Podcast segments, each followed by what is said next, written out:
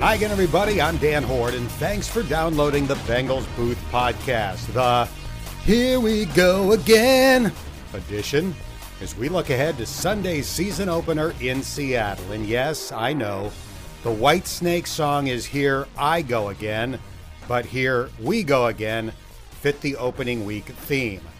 Coming up, approximately 21 minutes of Dave Lapham podcast gold. I am so lucky to work with the guy because there's nobody better in the NFL at covering a team. Lap is knowledgeable, he is smart, he is funny, and he is definitely one of the world's great storytellers. We'll hit all of the important topics going into the season opener. Every year in week one, Andy Dalton is kind enough to join me for a one on one interview. We'll discuss what it's like to play for a head coach who is only four and a half years older than he is. And I'll ask Andy to do something that he doesn't like to do. No, I didn't ask him to cuss. It's something else he doesn't like to do. And in this week's Know the Foe segment, we'll get the scoop on the Seahawks from their longtime radio voice, former wide receiver Steve Raible. All of that is straight ahead, but first, here's a quick reminder that you can have the latest edition of this podcast delivered right to your phone, tablet, or computer by subscribing on iTunes, Stitcher, Google Play, Spotify, or Podbean. It's the greatest invention since AAA. No, not the top level of minor league baseball, although that's great too. I'm talking about the American Automobile Association. On Wednesday night, when I had a billion things to do, including putting together this podcast, my car wouldn't start in downtown Cincinnati. So I pulled the AAA card out of my wallet, called the trusty toll free number, and it didn't take long for a gentleman named Marty to come to the rescue. It turned out I had a dead battery, and Marty replaced it in no time. I have been a AAA member forever, and I can't even count the number of times it's paid off. Now let's get to football. For the first time in 17 years, the Bengals will have a new head coach on Sunday as Zac Taylor makes his official debut. He's 36 years old, making Zac the second youngest current head coach in the NFL behind his former boss, Sean McVay of the Rams, who is still only 33. For what it's worth, Paul Brown coached his first pro football game in Cleveland at the age of 37. It was actually the day before his 38th birthday. Dave Lapham played for Paul Brown, and this Sunday he begins his 34th year in the Bengals broadcast booth. We start this week's discussion by looking at the makeup of the Bengals' 53 man roster. Any surprises in your opinion? Not anything huge, Dan. I mean, I remember we were talking on a podcast and said, you know, based on what I'm seeing, 11 defensive linemen deserve to make the team and only four linebackers. And that's kind of the way it shook down. I'm not shocked by that, particularly as, as fewer times you have three linebackers on the field. In today's NFL, 75, 80% of the time, most teams are in three receiver formations or more. So it doesn't really surprise me all that much with that configuration. Um, you know, John Jerry was the Michael Johnson of this uh, football team. Agreed, you know, to go ahead and get Wave, come back, and then they put Duga on the IR, which IR recall they can do now after it's a 53 man. So if they need a guy at tackle later in the season, that doesn't surprise me at all. Um, Samaje Perine, I think, is a very good pickup. It's the uh, Sooner Sooner uh, East, I guess. I mean, running back room's the same as when they were in college. Mixon, Anderson, and Perine. Anderson rehabbing from the knee surgery, obviously. But Samaje Perine played all four special teams for the Redskins. So Darrin Simmons is happy about that, that he's going to have, you know, an option there. I'm not sure how much of the offense Perine will have, you know, a grasp of, but special teams wise, I think he's going to be a factor in that opening day, you know, as the third running back for sure. Let's talk about the Bengals offense. They hired Zac Taylor in large part for his ability to bring the Rams offense to Cincinnati. During the preseason, they kept it extremely vanilla. How much different is it going to be on Sunday? I think it'll be a lot different. I think there'll be, you know, tweaks to formations, tweaks to blocking patterns. I didn't see very sophisticated blocking patterns up front in the run game or protection wise. So I think they've kept a lot close to the vest, which is really smart to do. I remember after the uh, uh, the first preseason game, uh, Coach Anarumo told me that Andy Reid came up and said, "You guys are a pain in the neck to try to prepare for. We didn't know what to look at. We look at Giants, we look at Dolphins. What are we going to look at?" And then you didn't do anything. So that's their advantage. Um, it's going to be the same thing for Pete Carroll offensively. What does he look at with Zac? Does he does he look at the Dolphins? Does he look at the Rams? Obviously, there's going to be a lot of Rams influence, but he's got other influences along the way. Same with Lou Anarumo. You know, it's like don't know exactly what they're going to do until they, they spring it. And this is the only time they'll have that advantage that there's no tape on them. So they did a pretty good job of keeping things under wraps.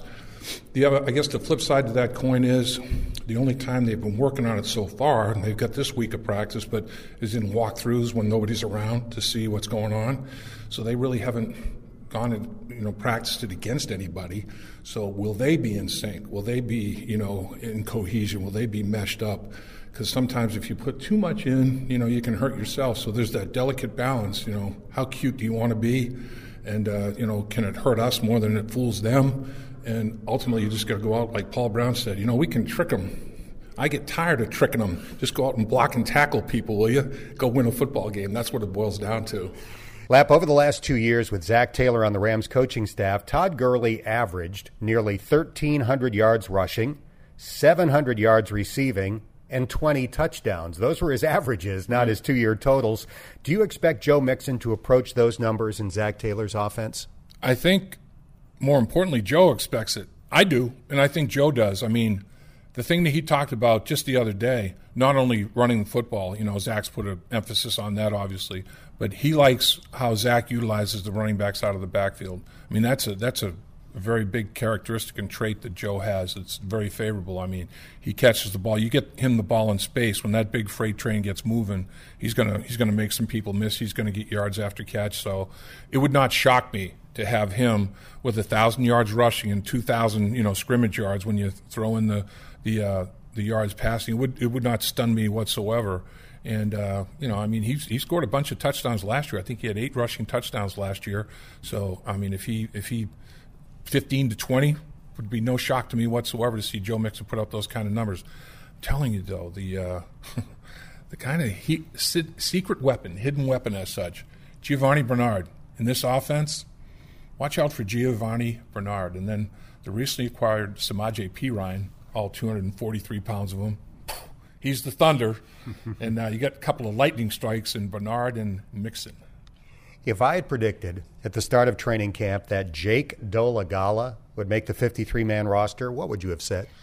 I would have said that uh, he's going to have to light it up, you know, in in the uh, exhibition games. We saw him though, um, you know, right at the end of of, of workouts, uh, the mandatory mini camp, do a job out there, and watching him spin the football, it's like, man, looking at this guy with his measurables, and I'm talking about his height at six seven and 240 pounds and be able to spin the ball like he did. It's like, hey, you got something to work with there, you know, potentially.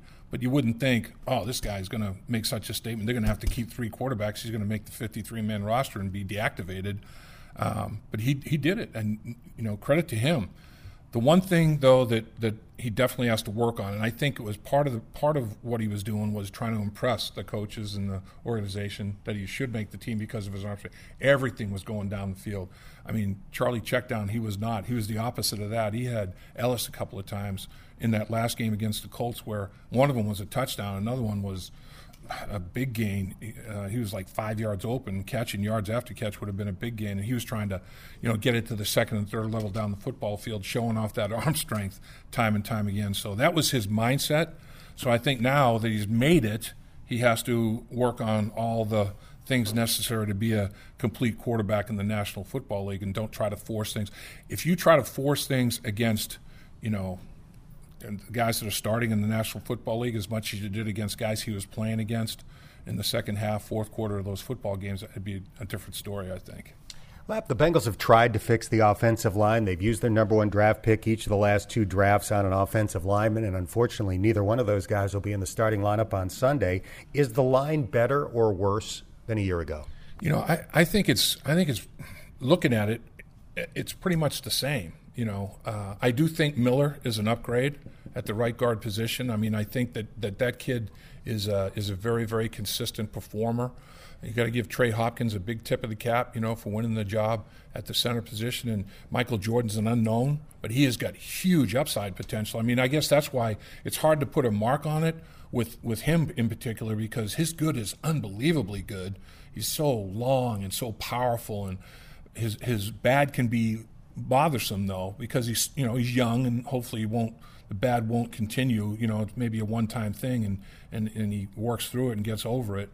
You know, the left tackle position is a big question mark. You know, Cordy Glenn, how much will he be able to play? Uh, you can't count on him for 16 games. He hasn't been there for 16 games. Even in the opener, if, if, if he's able to uh, to suit up in the opener, I, I, don't know if I count on him for 60 minutes. You know, I, I got to get Andre Smith ready to play the tackle position. So, you know, that I, I get, in my opinion, hopefully this group, the offensive lines that I played on that were the better offensive lines, the sum total of the offensive line was better than the individual parts, except for Anthony Munoz.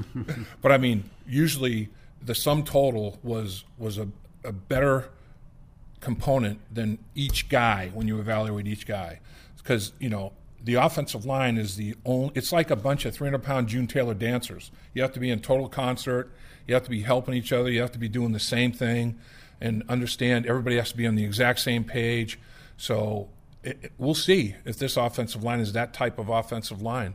And it could be. It could be. I don't think jimmy turner's not doing a whole bunch that is going to confuse these guys. Now, they didn't show anything in the preseason, and they'll show more, obviously, against the Seahawks in terms of blocking configurations and all that sort of thing. But I don't think it's going to be rocket science. I really don't. I think he's going to keep it pretty simple and just let guys go out and execute and, uh, and, and see what they can put together. What new assistant coach really caught your eye in training camp? Oh, a bunch of them did. I think you know Jim Turner caught my eye with uh, with the simplistic approach that he was taking to it all. Um, and he's a rep guy, and you know, over and over and over and over again, the same things. And I remember with Jimmy McNally, it started with our stance every practice. Then we did the duck walk. Then we did you know the other other drills. And the last practice for the Super Bowl started with our stance. You're going to work on your stance every practice, guys. You know, shift your weight. Don't tip uh, that you're shifting your weight, but get get all your weight in the left side of your body so your right side's freed up. Shift it back to the right side of your body so your left side's freed up, and don't tip it by how much pressure you're putting on your hand. Working on all from the stance all the way through, exact same thing every single day. And uh, and Jimmy Jimmy Turner, funny it's two Jimmys, Jimmy McNally and Jimmy Turner. Jimmy Turner's doing the same type of thing with these guys. The repetition of it, and um, the targets are simple. Everything fits. So I've been impressed with him how he's working with that offensive line. James Casey, been impressed with that guy. I think he's a hell of a tight end coach. And uh, in talking to the tight ends, they said that that he not only tells you what to do, he tells you what to avoid because he's been on the field. Don't think you can do this. Don't think you can take this shortcut. Don't don't assume anything here. I mean, he's he's been there, done that, and so the tight ends have had uh, consecutive coaches that have played in the National Football League for a duration. There's there's something you know significant there. And I mean, I could go down the list, and that, that's I think Zac Taylor took his time and put together a, a staff that is really really good teachers, and uh, they they can all all get their points across, and they do it with enthusiasm, excitement. Um, and, and the guys are buying into it. I think I think every player is buying what the coaching staff is selling. I really do. Last year, the Bengals allowed nearly 414 yards a game most in franchise history, ranked last in the NFL. They gave up 28.4 points a game. Only two teams were worse, the Raiders and the Buccaneers. Will the defense be significantly better in your opinion, and if so, why? Yeah, it's the same. It's the same scenario. Um, the strength of the teams, the defensive line kept 11 of them. I mean, that's that's pretty impressive to keep 11 defensive linemen. It was meritocracy, just like everything. Um, you know, Damion Willis gets the, the starting X position because he was the best player. Didn't matter. So keep 11 defensive linemen, four linebackers, because 11 defensive linemen played better than the other linebackers that they let go. So, you know, it's, it's like players appreciate if you go out there and you put tape, you know, good tape on, on, on your resume, it should benefit you. And I, I think they respect and appreciate, you know, the fact that they've structured the, uh, the team the way they have in today's football, you know, how many times do you use three linebackers? That's the concern. Defensive line, unbelievable. Back end, solid. Linebacker, big question marks. So we've seen it three years now. Linebackers have been picked on. They've been isolated and picked on over and over and over again. In in today's NFL, with teams going 75, 80 percent, three receivers or more, you know, you go nickel and dime. No more than two linebackers potentially. So it fits. I mean, and, and, and the thing that impresses me about the defensive lineman, Dan, you have multiple guys that can do multiple things. Carl Lawson can be like a uh, like Ross Browner with us and others over the years. He can rush or drop. Hubbard has shown he can rush or drop. Willis has shown he can rush or drop. I mean, they have multiple guys that they can do multiple things with on their defensive line to try to confuse pass protections, assignments. Do I, do I count him as a linebacker? Do I count him as a defensive lineman? What do I count him as in our protection? You know, all those kind of things offensive linemen have to start to think about. So I think, I think that this group potentially, um, you know, could hopefully play better. And the biggest reason is Lou Anarumo. His whole scenario has been eliminate gray area, black and white. I'm simplifying. It's like too much gray area, too much thinking. And, and I think that he's done a good job of that, and I think that's going to show up. Um, and I think it's going to be the defense is going to be as good as their front and their back end allows it to be. Lap, the Bengals opened the season at CenturyLink Field in Seattle, which has twice held the Guinness World Record for loudest crowd roar at an outdoor stadium. We hear about that all the time, but take us to the line of scrimmage. What does that mean when you're playing? It means uh, it means a bunch. There's no question about it. I mean, particularly if you're in a, if you're in a close football game, fourth quarter of a close football game, third and seven, you have to convert. You're you're you're down four points. You have to keep a drive going, and it's a din. I mean, you can't hear a thing. If you look at your teammate, you can see his mouth move, but you can't hear one word, and they're screaming. You know, they're, they're screaming at the top of their lungs, and it just looks like they're mimes. I mean, there's nothing happening. So it, it, it is disconcerting to an offensive lineman for sure. Your only advantage is being able to hear the snap count and move on the snap count because the defensive lineman doesn't know what the snap count is. When you have to give up that advantage and look and kind of move when the ball moves, um, that your only advantage is taken away. So what the Bengals have done a big time job on, and it started even during way back in OTAs, a silent snap count because they know they've had the Seahawks for an opener for a long time, and they've been working on it in the meeting rooms, on the field, in the locker room. This st- silent snap count. And there's a couple of different triggers they can use, and it's it's pretty cool what they're what they're going to try to do. And I'm I'm thinking they may draw Seattle offside. How big would that be if they draw the Seahawks offsides out there, utilizing a, a silent snap count to their advantage? That would be uh, that would be bigger than big time. The Seahawks were number one in the NFL in running the ball last year. They averaged 160 yards a game. The Bengals were 28th in stopping the run. They gave up 138. Is that the biggest key on Sunday? It is. You know, and Dan, you look at it. Um, there are only five teams in the NFL that threw the ball last year less than 500 times, and uh, Buffalo's one of them. Seattle's another. Miami's another. Arizona's another. Bengals play all of them, and then Tennessee is the fifth. So all those teams really emphasize the running game, and you know the Bengals play all those all those teams. Only two teams in the NFL ran the uh, ball more than 500 times, and that's uh, Baltimore and Seattle. So you play Baltimore twice, you play Seattle. They both emphasize the run. So looking at these opponents, Arizona with this new quarterback, will they still emphasize run? I think so. With a rookie quarterback, you want to make sure you get the running game on. He may be a weapon in the running game. And I don't know how much he's so small, but Miami's going to try to still pound it. You know, Seattle's obviously going to. Buffalo's obviously.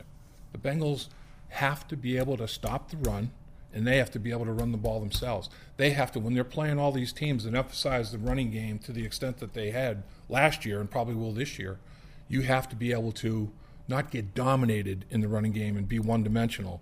You have to be able to be balanced and, I mean, try to outrush some of these people, you know, in terms of attempts, attempts and efficiency and see where it takes you. Russell Wilson is now the highest paid player in the NFL, average salary $35 million a year. He's obviously among the best scramblers in the league, but Seattle gave up 51 sacks last year. Could this be a big day for the Bengals pass rush? Yeah, I think I think you know, Russell Wilson, because of his scrambling ability, like you described, he thinks that you can't ever get him on the ground. So he he is deeper in the shotgun than any other quarterback in the NFL because he's diminu- diminutive with the height factor.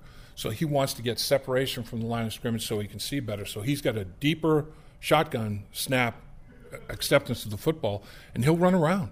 He'll run around back there, and he'll he'll create, and he'll he'll do all, all of his things that way. Um, so he does get trapped, and once once you know once a certain amount of time is taken is taken place on the clock, at that point, as an offensive lineman, you're like, okay, okay, man, I you're on your own because you don't know where he's going to run, you don't know how he's going to you know address the rest of the play, and you know the unscripted unscripted plays is where Russell Wilson sometimes excels. Sometimes his unscripted plays end up being better than the play that was called. But sometimes he's going to get trapped too. So, I mean, if he's getting sacked in 3.5 seconds, that's on the O line.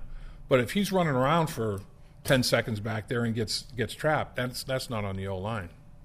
Seattle still has the reputation of being great on defense, but the Legion of Boom era is officially over. It ended in week four last year when Earl Thomas broke his leg and then flipped off Pete Carroll as he was taken off the field on a cart. Thomas is in Baltimore now. How good is Seattle's defense these days, and how will it challenge the Bengals on Sunday? I, I think it's good. You know, Seattle runs their stuff. You know, Seattle, Pete Carroll and the defensive coaches aren't saying, uh, you know, I, they are to an extent, but it's like, you know, you know what? No matter what the Bengals end up deciding to do, we're going to play Seattle Seahawk defense. We are going to do our stuff. And they, they do that as well as anybody. No matter what you're trying to do against them, they're going to do their thing. And the other thing they do is retool as well as anybody. And Jadeveon Clowney is the most recent example of it. This guy, when you add tackles for loss and sacks together, he's number one in the NFL the last three years. His tackle for loss is off the charts. So everybody talks about him as an edge pass rusher, and he's good. But man, nobody talks about how good he is disrupting the run. And those, we talk about it all the time. You know, the, the quarterback sacks are so sexy, you know, it's like quarterback steps up in the pocket and he's sacked for a two yard loss. And everybody goes, oh, oh, that's great. A running back is hit for a two yard loss and he's like, yeah, you know, second and 12. I mean, it's the same deal. It's the same situation that you're stressing the offense with and the defense performing. So Jadeveon Clowney is disruptor. and you know, he's going back to a 4-3 defense, which he was in college. He was a 4-3 defensive end. Well, he's a, he was in a three-man package down there in Houston. And uh, Romeo Crennel did a great job of putting him in a two-point stance, putting him in the A-gap, and he'd get a lot of a lot of uh, disruption in the A-gap from two-point, two-point outside. He'd, he'd line him up, say, find the fish, find the weakest spot in the offense line, go take advantage of it out of a two-point stance, you know, and – um, so I don't think I don't know if Seattle's going to do that. That's not Seattle's thing. Seattle, I think, will have him as a as a right defensive end going against whoever our left tackle is in that football game, and that's a matchup that you're going to have to watch. The other thing that is is a, a factor in that defense h- higher than the average Bear, Bobby Wagner's a stud. Bobby Wagner, in my opinion, is the best linebacker in the NFL because. I mean, he, he's, he's equally effective against the runner of the pass. His, he can run laterally. He'll come downhill and hit you. He had 138 tackles for him last year, led them in tackles. He had a 98 yard interception return for a touchdown. I mean, the dude's a playmaker. So, you know, and they try to keep him clean with those four down linemen. So, yeah, there's still there's still plenty to worry about. I don't think the back end is anywhere near as good as it was in the Legion of Boom and Doom, but uh, they're, you know, I think the front seven is still so good that it, it kind of uh, you know puts some makeup on the on the blemish of the back end of that uh, that defense a little bit. When you say "go find the fish," that's an expression for finding the weak link Correct. on the other team's line. We got to do that literally this weekend. Going to Seattle, we got to go find some good hmm, fish. No question. I mean, I want to last time I was up there, I was watching them throw the. I mean, the guy that catches the fish, he's strong, man. Because those fish are slimy now. This dude has got. He must have more stick 'em on than Danny Abramowicz had. You know, I mean, for him to just pluck the fish like he does, that's pretty impressive. I'm that guy. He knows what he's doing. Our broadcast on the Bengals radio network this Sunday begins at 2:30 Eastern, and my fun facts interview on the pregame show will be with Bengals president Mike Brown. It is always a great conversation. The Bengals have not played in Seattle since 2011, the seventh game of Andy Dalton's rookie year. That day, the Red Rifle led the Bengals to a 34 12 win, part of a five game winning streak that season that helped Cincinnati make the playoffs. Andy's only other game against the Seahawks was a 27 24 overtime win in 2015 that saw the Bengals rally from a 17 point deficit in the fourth quarter. Dalton will try to make it 3 0 against Seattle on Sunday as he plays his first NFL game for a head coach other than Marvin Lewis. I talked to Andy about Zac Taylor and much more. Do you remember your initial reaction when you learned that the Rams' young quarterbacks coach was going to be your new head coach? I do. I was excited. You know, seen rumors of different things that, that was going to happen, but you know, for me to it's my first time in my career to have an offensive coach and to know the background of Zac, where he's been, and uh, you know, just to have him that played the quarterback position, everything. I, I was really excited about it. It seems to me you two guys have a lot in common. You're only four and a half years apart in age. He was a highly successful quarterback, although his career ended at Nebraska. You're devoted family men. You both have kind of even keeled personalities. Did all of that stuff help you guys connect right off the bat? Yeah, for sure. I think we're, we are similar in the way we just kind of carry ourselves and the way we live our life. And so it makes it easy to connect with people like that. And so, um, yeah, I mean, it, has been great ever since he's been here. It's, it's been fun to get to know him more, and um, yeah, I'm just really looking forward to uh, him being here for a long time. We're visiting with Andy Dalton. You've had four offensive coordinators in your first eight seasons. Brian Callahan makes it five. And we just assume as fans that it's Andy. He'll be able to handle that. He's got such a great grasp of the X's and O's. But how difficult is it, and what's the most challenging part? Yeah, I mean, it's you're doing similar stuff. Uh, I mean, offense. It's like I said, it's a copycat league, and so um, you, there's similar things that I've done throughout my career. It's going to be called completely different, and to have three different terminologies in, in, three years, I mean, it's just okay. You're interpreting. Okay, this is what I used to call it. This is what I'm calling it now, and just getting ready for it. But um, yeah, it's it's fun to learn a new offense. Uh, obviously, I'd like to be in a system longer than than just, just one year, but um, no, it, it's been good. No sane person would suggest that AJ Green's injury was a good thing for the team, but did it accelerate the progress of some of the other receivers? Yeah, obviously, if, you know, you, you never want an injury to happen, but it allowed other guys to get reps that they wouldn't have gotten. So when AJ comes back, it'll be uh, you know, we'll be that much farther ahead because these guys have, will have played a lot. And so uh, I, I, definitely think that it, it's helped the development of some of these guys. You were drafted one year before Andrew Luck. What was your reaction to him retiring at the age of 29?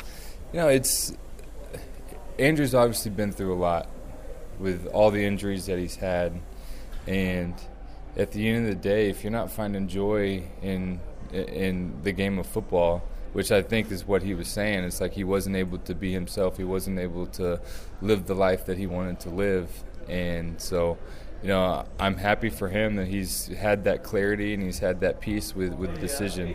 Obviously, it's going to be different not having him as the, the quarterback for the for the Colts. We've played against each other for a long time. Obviously, every preseason we, we would end against each other and then played against him throughout the years. But um, you know, I'm just happy for him that he's got that peace with everything. I'm going to ask you to do something you don't like to do. Brag about yourself. You've been a starting quarterback in the NFL for eight years three time Pro Bowler. By the end of this year, you'll probably have the franchise record for completions.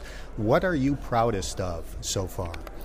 Yeah, I think anytime you can stay in one place for a long time, I think that's that's one thing. We've really established ourselves in Cincinnati from the time that we got here, and so this is a place that we wanted to be, and we wanted to be here for a long time. So, I think first and foremost to be able to you know have success enough to where you know you're going to be in the city of Cincinnati. I think that's that's one thing. There's been a lot of accomplishments that that uh, have gone on since I've been here. Obviously, like you said, the three the three Pro Bowls and different things, but. Um, yeah, I think just the longevity of a career. I mean, going into year nine now, you know, want to keep playing for, for a while. So, uh, you know, hopefully we're we're kind of in the middle stages of my career. A couple of questions about Seattle. They had two double-digit sack guys last year. They traded Frank Clark. Jarran Reed is suspended. I thought maybe you catch them at a good time when their pass rush isn't going to be great. And then last weekend they get Jadeveon Clowney. How does that impact you going into week one? Yeah, he's a disruptive player, and you know, I had seen rumors about maybe Seattle trying to go after him, and then obviously it actually happened. Um, it's just a guy that we have to prepare for. We have to know where he's at. He's so good. He's able to do things and um, and make plays that not a lot of guys can make. So for us, we just got to know where he's at. What makes Bobby Wagner so unique? He's got instincts. He understands their defense really well. He's obviously been in that system for a long time. He uh, is athletic. He, he really can do it all. He can play the run. He can recover. Um, you know, get in the pass lanes and all that kind of stuff. But I think it's just his knowledge of the game and knowledge of their system uh, make him the player that, that he is. Last question: Do you like being an underdog? You know, I feel like uh, I've been an underdog for a lot of my career, and so um, you know, it's one of those things you you want to prove people wrong when uh, you're not getting any attention, any of that stuff. But uh, for us, we're just worried about our, you know this one getting getting a win versus Seattle, and uh, we'll put ourselves in good position moving forward. My first year as the announcer was your first year as the quarterback. Best of luck in year number nine, and thank you for all you and JJ have done for needy families in our community. Yeah, appreciate it. And he could be going into Sunday's game without Cordy Glenn at left tackle. Glenn is still in concussion protocol, although Cordy was on the rehab field on Wednesday, which is the first step toward returning to action. If he can't play in Seattle, Andre Smith will take his place. Now, time for this week's Know the Foe segment. And this week, Lap and I had the chance to visit with Seahawks radio voice Steve Raible, a former wide receiver for the team. We started by asking Steve to discuss the Seahawks' biggest storylines during training camp leading up to game one. The biggest one, of course, is uh, the one on uh, just the other day, the trade for J- Jadeveon Clowney. You know, a few of us kind of speculated on, and there were people talking about it but um, we just we we didn't believe that it would really come to pass, only because you know the cost was going to be fairly high, and and you know that late were you were you ready prepared to take on somebody like Clowney uh, at that point in the season? Well, now we find out that that uh, John Schneider actually started to make contact back before the draft, just to touch base on it. So what they did in one fell swoop is, you know, I've been saying all through training camp, how are they going to replace the the production of Frank Clark, 14 sacks, counting the playoffs last year. How are you going to replace that? Well, they just did. Ziggy Ansah is healthy, and he's a career 9, 10, 11 sack guy every year, every season. He's healthy. And now you get Clowney, who's got, what, career 29 or 30 sacks in just uh, three, four seasons. So uh, I think we I think we've taken care of that part of the equation, and that now frees us up to do other things on defense instead of trying to trying to game plan how you're going to put pressure with guys that you know are just are just guys. They're not Pro Bowlers like these two. And the thing about Clowney that uh, a lot of people don't realize is his tackles for loss. I mean, when he sets the edge, it's it's a tackle for loss a lot of times. He's one of four guys in the NFL that have over 50 tackles for loss and over 20 sacks uh, since uh, 2016. So this guy sets the edge in the in the running game and will be an unbelievable edge rusher. And you you couple him with Ansah, who's you know going to have his first appearance. That's a that's a pretty good bookend. And then in the middle, you put Bobby Wagner. Man, that's a Bermuda Triangle potentially defensively. yeah, it's it's really interesting, Lap, how this defense has changed from the Legion of Boom just a couple of years ago, focused so much as it was on the secondary, and rightly so. Um, you know, three out of four of the guys were Pro Bowlers back there. Uh, two of them, almost certainly, maybe three, are going to end up in the Ring of Honor. Earl kind of might have fingered his way out of the out of that list, uh, but that's that's another story. Uh, but you know, the the move now is back toward the middle of the field, and we've got this great trio of linebackers, veteran guys, and Bobby Wagner and KJ Wright and Mychal Kendricks, and some young guys behind them. They went specifically in the draft looking for who are the next guys who are going to step up when these guys are finally done playing. And they went and found those guys too. So uh, the defense has really kind of shifted a little bit, but the real key now is those. Let's not forget the best down defensive lineman we had all last season, and in fact, the last couple of years, Jarran Reed is not going to play the first six weeks. He's been suspended right. by the league, right. uh, very questionable. Uh, but he is a guy who really he had ten sacks last year from he's like Geno yep. Atkins. I mean, he can make things happen from that inside position. So uh, when he comes back, and then Poona Ford, the guy who everybody was talking about at the end of training camp last year, has solidified himself at maybe 5'11 uh, and 300 pounds, and he's like trying to move a Buick uh, in the middle of the line. He, he is a good one, too. So I'm really excited about our defense. We are talking to the voice of the Seahawks, Steve Raible. Let's turn to offense for a second. How does rookie receiver DK Metcalf look? And I don't mean with his shirt off. well, uh, yeah, it, th- those guys when I was playing were defensive ends, and now he's a wide receiver for heaven's sakes. Uh, he, he's he's an unbelievable physical specimen he's also a really smart, humble kid, and uh, and all he wants to do is get better and learn, and that's what he's done all during training camp, until he kind of injured his knee a little bit and had to undergo a procedure. Uh, nobody's really said what it was, but kind of a, a clean out procedure in his knee. What 14 days ago, two weeks ago, and Pete says he's very likely going to be ready to play on Sunday which is a big deal. Now he might not, he won't play every snap on offense, and that's probably a good thing. But slowly get him in there, get him some playing time. He's listed as the starter on the depth chart, but I got a feeling that uh, Jaron Brown will probably start opposite Tyler Lockett. Or if they start three wide receivers, then you might put uh, DK in there. But he's been he's been something, and uh, he can get downfield. Uh, he he actually runs routes better than anybody expected. Uh, you know, he worked with Jerry Sullivan, uh, the former coach at uh, at Arizona uh, on running pass routes, you know, breaking down, getting out of his routes, but getting his head around. And he's much better at that than I think any of us thought he was going to be. And we all know he can run. He's a four-three guy downfield at six four and 220 pounds and one and a half percent body fat. Oh my God! I mean, I, I can't even imagine. I get one percent body fat in my little finger, but I mean that's that's unbelievable. It really it really is. But so the thing that I, I, realized that the Seahawks, you know, were established in that ground game. Obviously, 160 yards a game last year, led the league, uh, fifth in the league, four point into carry. But when I looked at numbers, they ran the ball second most in the NFL behind Baltimore, who when they put Jackson at quarterback, they were pounding the ball. But those are the only two teams in the NFL that ran it over 500 times, uh, you know, for the season. They are dead last in pass attempts, T- second in the league in in uh, rushes, dead last in pass attempts. And with that said, Russell Wilson had the best year he's ever had. I guess I guess less was more for him with that exactly. running game so established. Yeah, exactly. It, what it meant was he was so effective. 35 touchdowns, seven interceptions.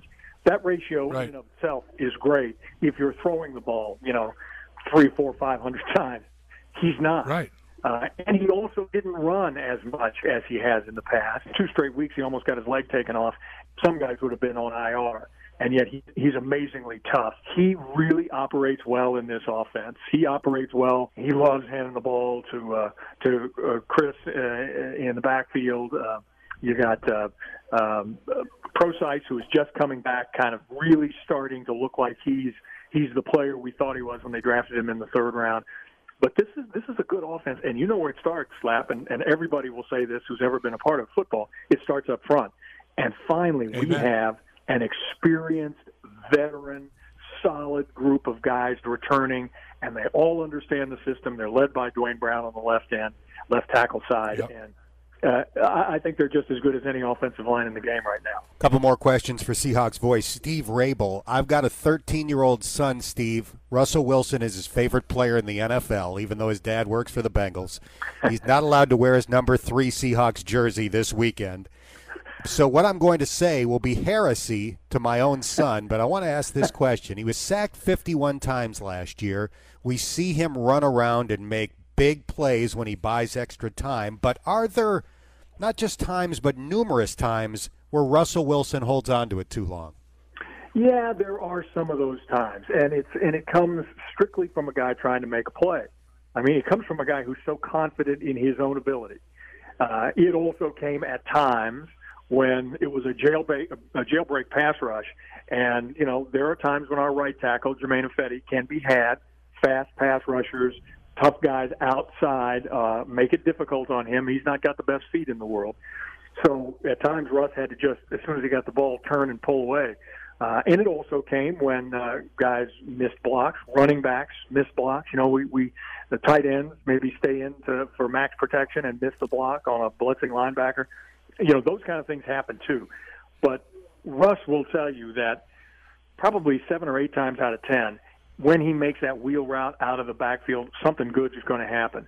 His receivers know where he's going. They practice it every single day.